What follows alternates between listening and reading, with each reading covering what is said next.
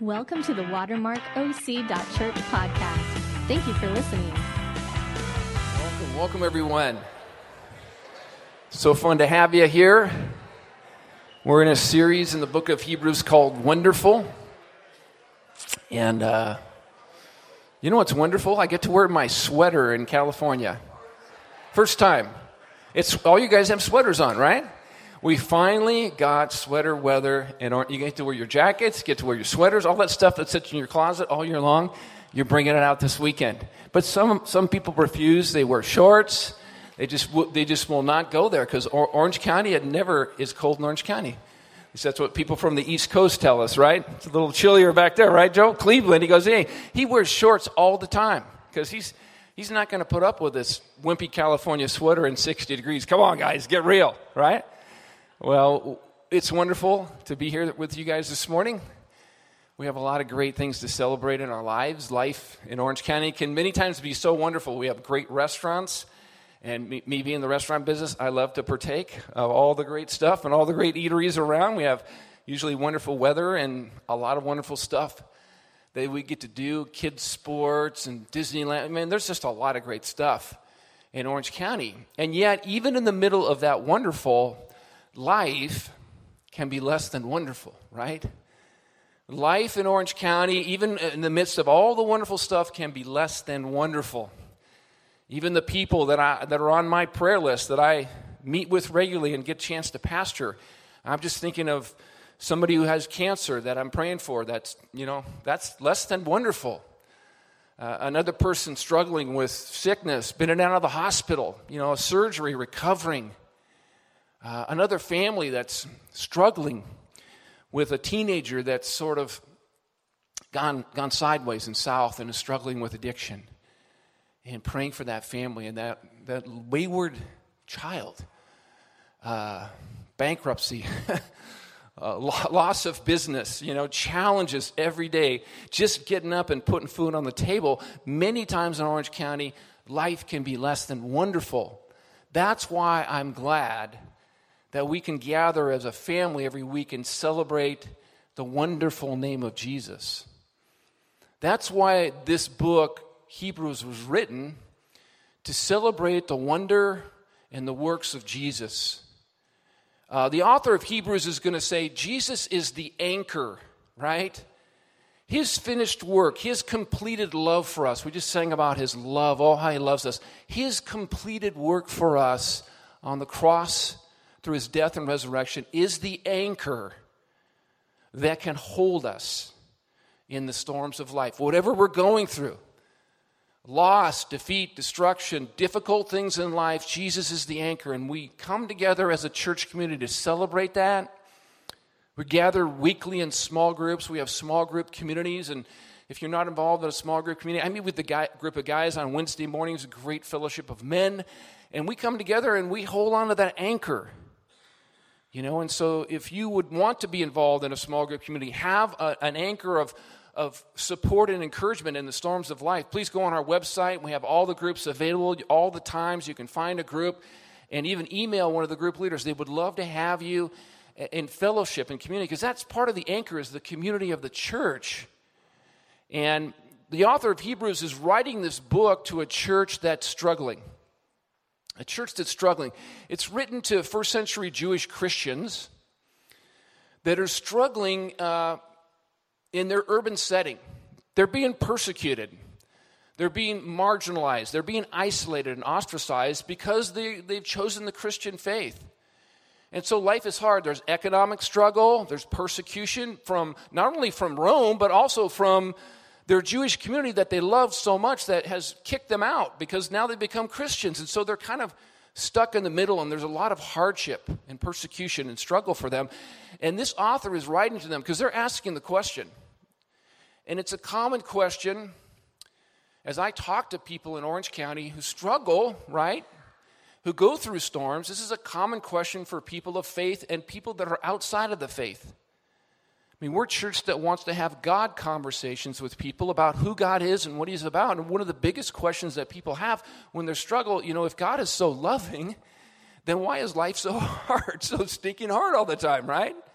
That's called the problem of evil and pain and suffering. And that's a common question that people have when you're going to have a God conversation with them, right? And the author of Hebrews is writing to people that are struggling in that faith journey.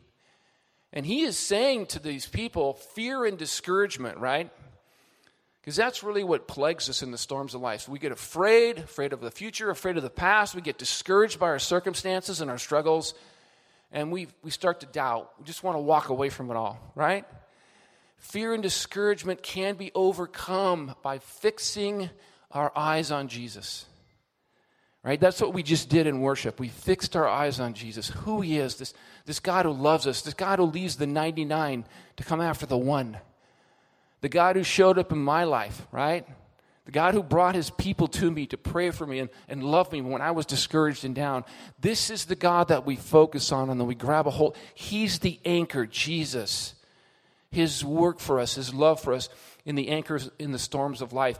And in Hebrews chapter 2 today, I want you to see three things in that passage that we read. And I would encourage you just not to drink of Hebrews from these talks, you can go on the podcast and listen to them, but be reading the book of Hebrews yourself. Be immersing yourself regularly in God's Word. Read through the book of Hebrews and let these great truths begin to sink in your soul. Uh, because there's some great stuff in there. And the three things that the author wants us to grab onto today in terms of hope and an anchor is that Jesus is a king. He's a king who gets involved with us. That's why we can trust him and hold on to him. Jesus is a captain. He's a captain who faces death for us. That's why we can hold on to him in the storms of life. Jesus is more than a king and a captain, he's a brother. He's a brother who holds us. King, captain, and brother who is proud of us in the storms of life. Let's look at the argument of the author a king who gets involved with us. Hebrews chapter 1, last week, Jesus was seated really high. In the first chapter of Hebrews, go back and read that. Jesus is high because he is God's final word. He is not just a created being, he's not just an angel or some kind of a created person, but Jesus is the Son of God. And the author proclaims that he's seated high at the right hand of the Father. That's his place of honor, right? In the heavenly realms and he's God's final word on all of his communication to mankind. He sustains the creation, all put in place by him. He holds it through the power of his word. And he is the radiance of God's glory. So, the first part of Hebrews, the chapter one, is saying Jesus is high, Jesus is high. That's why he's superior.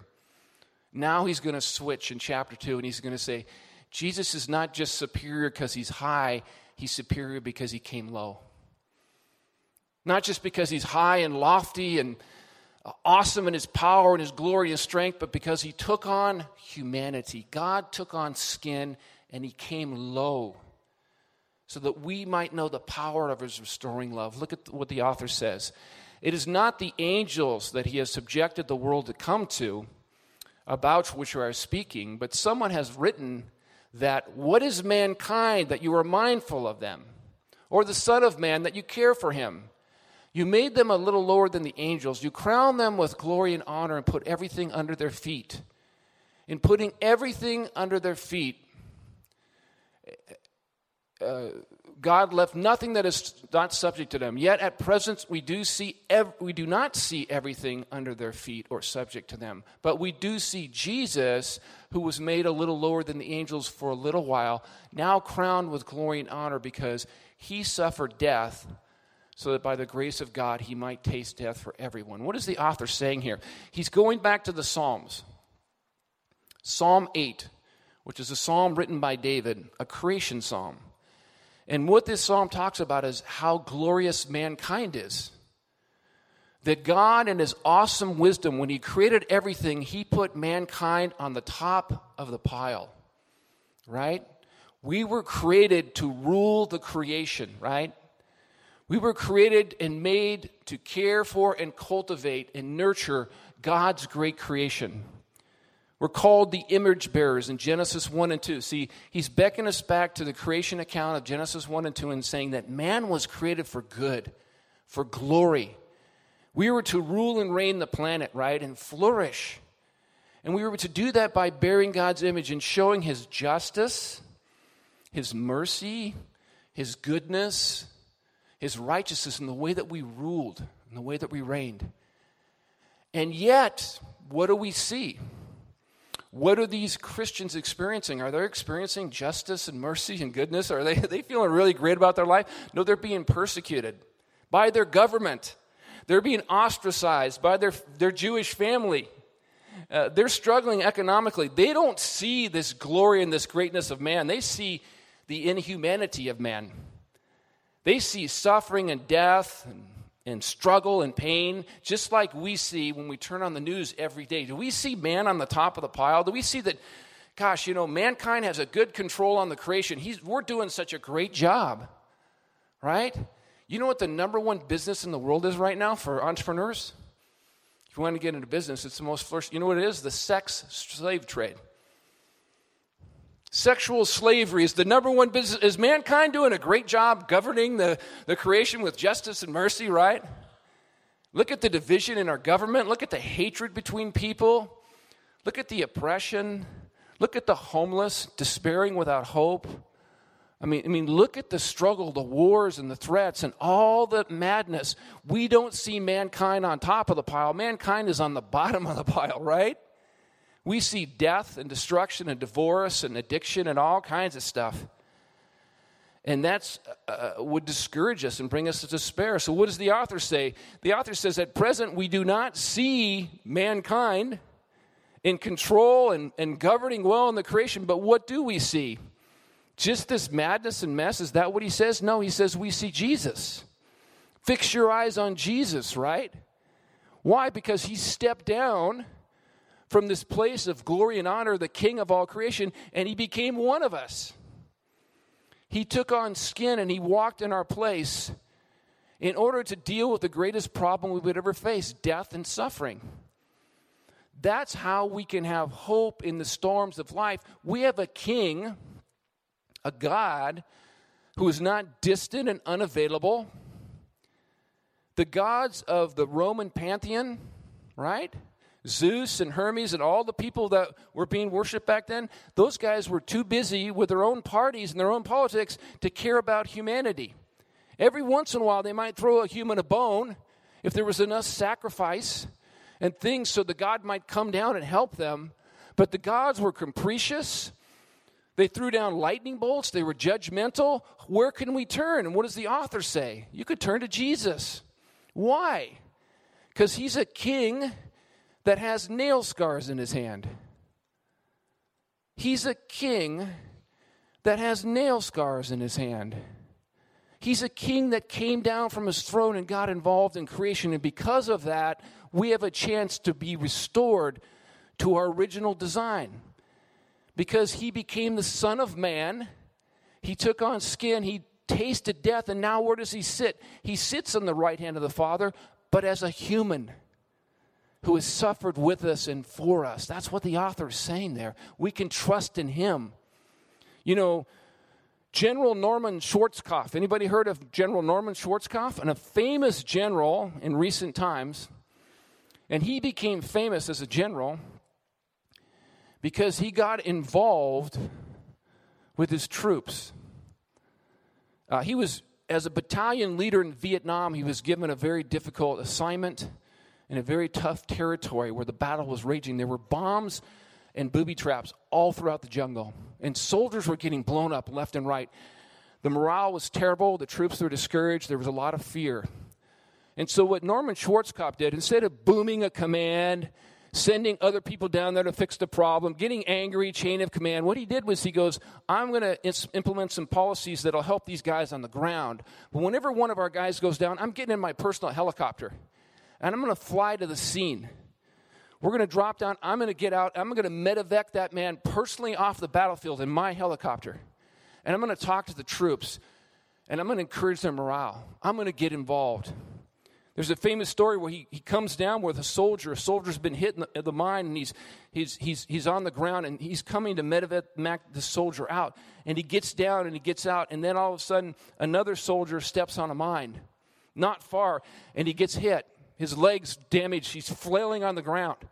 And Schwarzkopf realizes that he's just landed in a minefield. Not just one mine, there's mines and booby traps everywhere.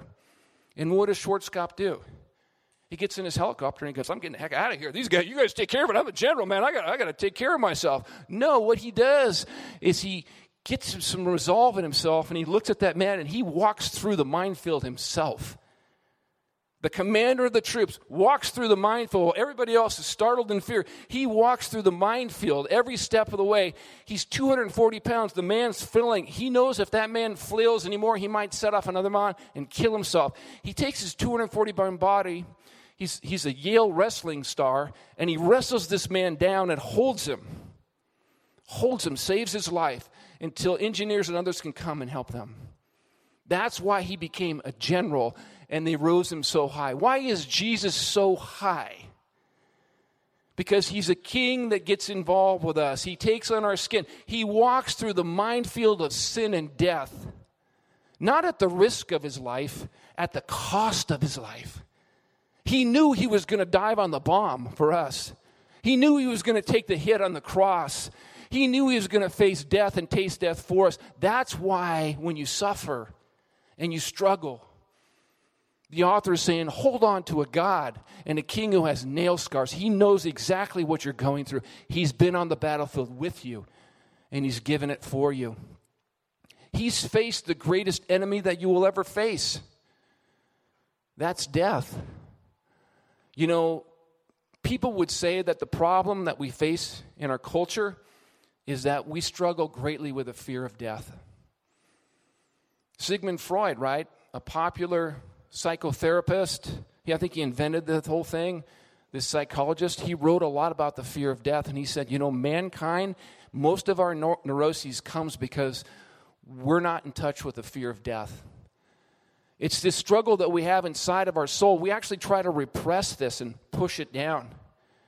Uh, but yet, when we encounter it, it's terrifying. On one hand, we have the death wish, we feel like we deserve death. We have guilt and all this stuff that we're trying to deal with. On the other hand, we're so afraid of death. And it's this struggle that we repress. And when that comes up, it's actually traumatic and life changing. Leo Tolstoy, who was a great Russian author, writes about his encounter with the fear of death. As he, he began to grow into his 50s, he started to think about life. And this is what he writes in his memoirs something strange began to happen to me at age 50, sort of the midlife crisis. I had a wife who loved me and whom I loved. I had a large estate, which without much effort on my part increased. My name was respected. I enjoyed good physical strength, yet I could not live because of death. The question which brought me to the verge of suicide sought an answer without much no one can live.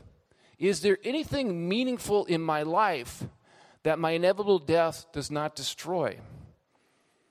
Is there anything meaningful in our lives, our careers, our money, our houses, our relationships that death does not destroy and take from us? Isn't that the greatest philosophical question of life? You know, is there meaning if there's death? Doesn't death just take everything from us and rob us of everything and we go into nothingness and everybody forgets about us? This is what Tolstoy was wrestling with. Today or tomorrow, death will come, and those to those who I love, and then to me. Soon, not only will I not exist, but eventually no one will ever exist who will remember anything about me. Why then do I go on with the effort? What is it all for? What does it all lead to? What difference does it make whether or not this thing or that thing happens. Um, and he goes on and says, But what was so surprising to me um, that we can fail to see is that for a time it is possible to live intoxicated with life. But as soon as the one is uh, sober, it is impossible not to see that the life in the face of death is a fraud. Once we sober up, once we stop intoxicating ourselves with money, power, and success, and we face our own mortality, we see that life is a fraud because we're pretending that we're something and we're really nothing. This is the reality of the fear of death that haunts us. And Sigmund Freud would say, because of that, we're so driven. We're so driven for success and power and money because we're trying to escape death. We're trying not to deal with the reality of death. We're trying to prove that we're worth something and valuable, but inevitably, death faces us all. And it's a terrifying thing to face death. And see, that's what's happening to these people. They're facing death and suffering. And the author of Hebrews is saying, you do not have to face death alone. Someone has come to face death for you. The greatest fear, the greatest terror, the greatest unknown, someone has come to face death for you, and that is Jesus, who is your captain, who has come to face death for you. What do we see? We see Jesus, who was made little lower than the angels for a little while, now crowned with glory and honor because he suffered death so that by the grace of God he might taste death for all of us. In bringing many sons and daughters, you and me, to glory, to that place of glory in the future, it is fitting for God, through whom he made everything that exists, should, be made the, should make the pioneer of their salvation perfect through what he suffered. Since the children have flesh and blood, you and me, he too shared in our humanity, so that by his death he might break the power of him who holds the power of death. That is the devil, and free those who all their lives were held in slavery by their fear of death. Jesus came to face the greatest fears and the greatest unknown that humanity has death, that steals everything from us. And Jesus came to restore and give that all back to us. He took on humanity you see, we are held in a supernatural bondage by the power of sin. It's not just a psychological thing or a sociological thing, it is a supernatural spiritual thing. There is an enemy of our soul. If God is a supernatural being for good, there exists the possibility that there's a supernatural being that exists for evil. And the Bible calls that supernatural being the devil, the accuser, the opposer to everything that God wants to do that's good in your life. And the greatest tool that he has to torture us is death. To steal life from us, to cause us to be driven away from the things that we love, and do whatever we can to avoid death, medicate ourselves, addict ourselves. It is his greatest tool, the fear of death. And Jesus came to be our captain, to face death for us. That word there, pioneer, is called archagos in the Greek. It can be translated pioneer or captain or champion. It means that Jesus was the first one to step in front of death for us. I mean, if you're on the battlefield and you're facing uh, an enemy that's bigger, stronger, and faster than you, right? You're running for your life. You're hoping there's somebody on your team that's big enough to face that enemy, right? That will stand in front of that enemy for you and take him on for you. You need a champion, you need a captain. This is the idea here. In the Old Testament, you see this. You see that many times champions would come and fight a battle for even a whole army. You see this when David fought Goliath, right? David fought Goliath as a champion for Israel. He did representative combat. If David won, all the army of Israel won. If David lost, the whole army would have lost and become slaves of the Philistines. Right? And this is the idea here. Jesus wins for all of us. He tastes death and goes on de- goes against death and he defeats it for us and so all of us get the benefit. He does representative combat. He does that as a perfect human. He takes on our skin and he becomes the perfect man to face death on the cross to take the penalty of death on which we deserved to die for us and to give us grace and forgiveness that we don't deserve.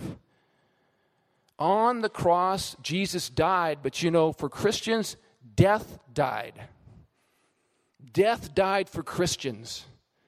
We no longer die. We are ne- no longer separated God, from God. As soon as we die, we go right into the presence of God. Death means separation, separation from God because of sin, because we bought a lie in the garden that we could somehow become God on our own. And the result of buying that lie from Satan was death, a separation from God. And we see death happen all the time. But Jesus came to deal with that enemy. He died in our place.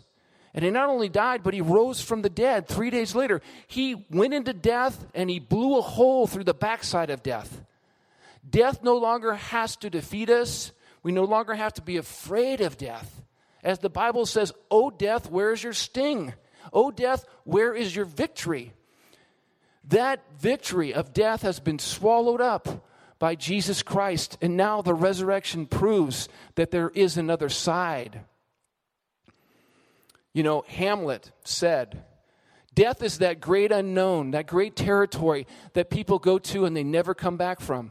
That great explored, unexplored territory that no one ever comes back from. But Hamlet was wrong. Shakespeare, Hamlet was wrong. Somebody did come back.